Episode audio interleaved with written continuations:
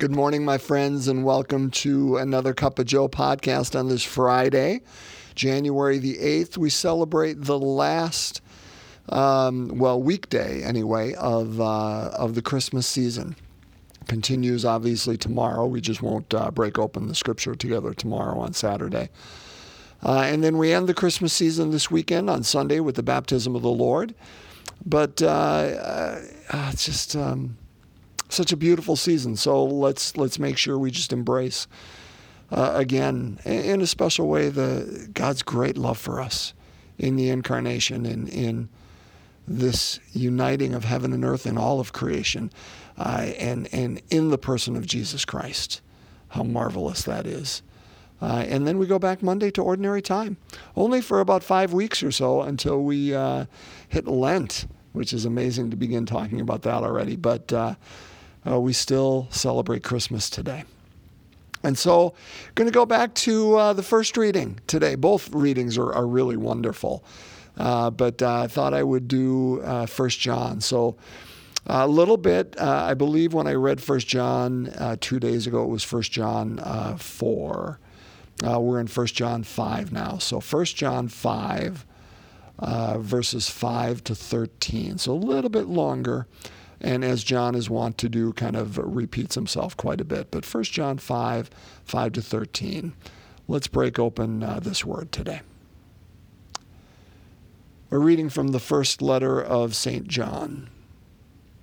Beloved, who indeed is the victor over the world, but the one who believes that Jesus is the Son of God? This is the one who came through water and blood, Jesus Christ not by water alone, but by water and blood. The Spirit is the one who testifies, and the Spirit is truth. So there are three who testify the Spirit, the water, and the blood, and the three are of one accord. If we accept human testimony, the testimony of God is surely greater. Now, the testimony of God is this that He has testified on behalf of His Son. Whoever believes in the Son of God has this testimony within himself. Whoever does not believe God has made him a liar by not believing the testimony God has given about his Son. And this is the testimony God gave us eternal life, and this life is in his Son. Whoever possesses the Son has life. Whoever does not possess the Son of God does not have life. I write these things to you so that you may know that you have eternal life. You who believe in the name of the Son of God. The word of the Lord. Thanks be to God. Isn't that so good? I mean, it's so deep. And yes, he, he goes back and forth and he's uses the same word 18 times and testimony and testify and, and, and water and blood. And it's like, I mean, it's some heavy, deep stuff we're, we're treading through here. You know, I hope you have your boots on. Um, and, and, but it's so good. It's so good. A couple of things I just want to pull out. Again, there, there, there's too much here, and, and, and you know, it's, it's doesn't give us the time. But I want to start with the first line because I, I just love it beloved. So he's talking to you and I. Uh, this, that's so great, right? Beloved, beloved. Remember who you are, right? Uh, it goes back to yesterday's conversation Jesus coming up out of the waters, uh, or in prayer, you are the beloved one, in whom I'm well pleased. Beloved, who indeed is the victor over the world, but the one who believes that Jesus is the Son of God? Who indeed is the victor over the world, but the one who believes that Jesus is the Son of God? Well, hold on here for a second. Let's be honest. How did Jesus claim victory over the world? Because it sure doesn't look like it from an outside perspective, right? Let's be honest about that. Jesus lived a life um, where he was a mendicant. He was uh, he he was not settled. he traveled from place to place. He lived on the generosity of Mary Magdalene and uh, Joanna and uh, other women like him. Uh, and it was because of their work that he could do what he did. He was reliant. Um, he never uh, married, raised a family, never held a, a position. Uh, he died naked um, on a cross uh, as a criminal uh, and was placed in a pauper's grave. Brothers and sisters, how is that victory over the world? How is that being victor? You know, a, the cynic would say, well, it's not. You know, okay, I'm going to, I'm going to, this is showing my age, of course, and my, uh, well, showing my age. Let's just leave it at that. But uh, in a song by Concrete Blonde called Tomorrow Wendy, uh, they give the view of the world. Well, he wasn't a victor. What does the, the lyric say? It says, Don't count, count on any second coming. God got his ass kicked the first time. That's what we're talking about here. That's how the world would view Jesus. He's not coming back. Why would he do that? He's not coming out for round two because he got his ass kicked. He was put on the mat the first time. but here's the deal. Here's the deal. And you and I get to choose whether we believe it or not. That's all of what John is talking about here. It's all of what he's talking about. It's so good. Now, this is the testimony of God. Because it talks about, you know, how, oh, listen, God's testimony is greater. And God testified on behalf of his son. Whoever believes in him has this testimony, yada, yada, yada, yada.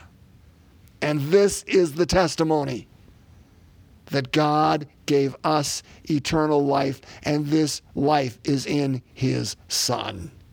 Whoever possesses the Son has life. Whoever does not possess the Son, they don't have it. It's that that's it, brothers and sisters. What's the testimony? Not only is life, okay? Yeah, if we measure success by money, he didn't he didn't have it. If we measure success by uh, position, rank, he didn't have it. If we uh, measure, uh, uh you know, success as um, uh, progeny. He didn't have it. If we measure success by not being overtaken by the culture of the day and bowing before it, and bowing before nothing, nothing other than his Father, whom he knew in an intimate way he knew he was the beloved one, and that's all he needed to know. Brothers and sisters, if that's how we measure success, he was the most successful man that ever lived. But even that's not it. Because this is the testimony that God gave us eternal life because the Son has it. Because the Son has it. The testimony of God is on Easter Sunday when God raised Christ from the dead and said, This one cannot stay in the, in the grave because this one is greater than death. This one is larger than death. This one has victory over death because death can't touch him. It cannot hold him because he was greater than it. It's on Easter Sunday, brothers and sisters, Holy Saturday at the Easter Vigil, which is the best Mass all year. And if you've never been to one, go to one. But it's on Easter Vigil, and, and it's long. Just know, just know, go in there knowing it's long. But it's the best. No symbols are better. Uh, when we come in in the darkness, and there's only one light, and it's the Easter candle that we bless in incense. And we sing a song about it for seven or eight minutes. But all the darkness in the world couldn't put out that light, which is Christ. And you know what? That light lives in you and I if we believe in the Son of God. That's what he's saying. Whoever possesses the Son has life. not because of us, but because that Son lives in us. Why? Because we were baptized into that Son, baptized into that light, and we die to ourselves. That's how we have victory over the world. That's what it's talking about in the in the beloved indeed is who indeed is the victor over the world but the one who believes that Jesus is the son of God. We have victory over the world because we put our own agenda aside and we don't allow the culture of the day and its agenda to control us. Goodness sakes, we saw what happened this week at the Capitol. We saw what's going on in the world. Brothers and sisters, if we let that consume us, the world wins but we have victory over the world because we are focused on one thing and one thing only, and that is Jesus Christ and the reign of God in the world. We come through it in the same way He did, with the help of the Spirit, but in water and the blood. Remember when he was he was uh, uh, pierced at his side, and what came out was blood and water. Blood and water flowed. What does that symbolize, brothers and sisters? It symbolizes our baptism and it symbolizes the Eucharist, the blood of Christ. We come through our baptism. And, brothers and sisters, baptism is about death. Don't just think it's about eternal life, it's about death. Let's, let's make no bones about it. If it happened to Christ, it's going to happen to us because we are baptized into it. It is about death. And I, I love that quote, and I've quoted it many times. Forgive me for going back. But, but Francis says it and, and, and said it right. Those who are able to uh, manage the first death have nothing to fear in the second.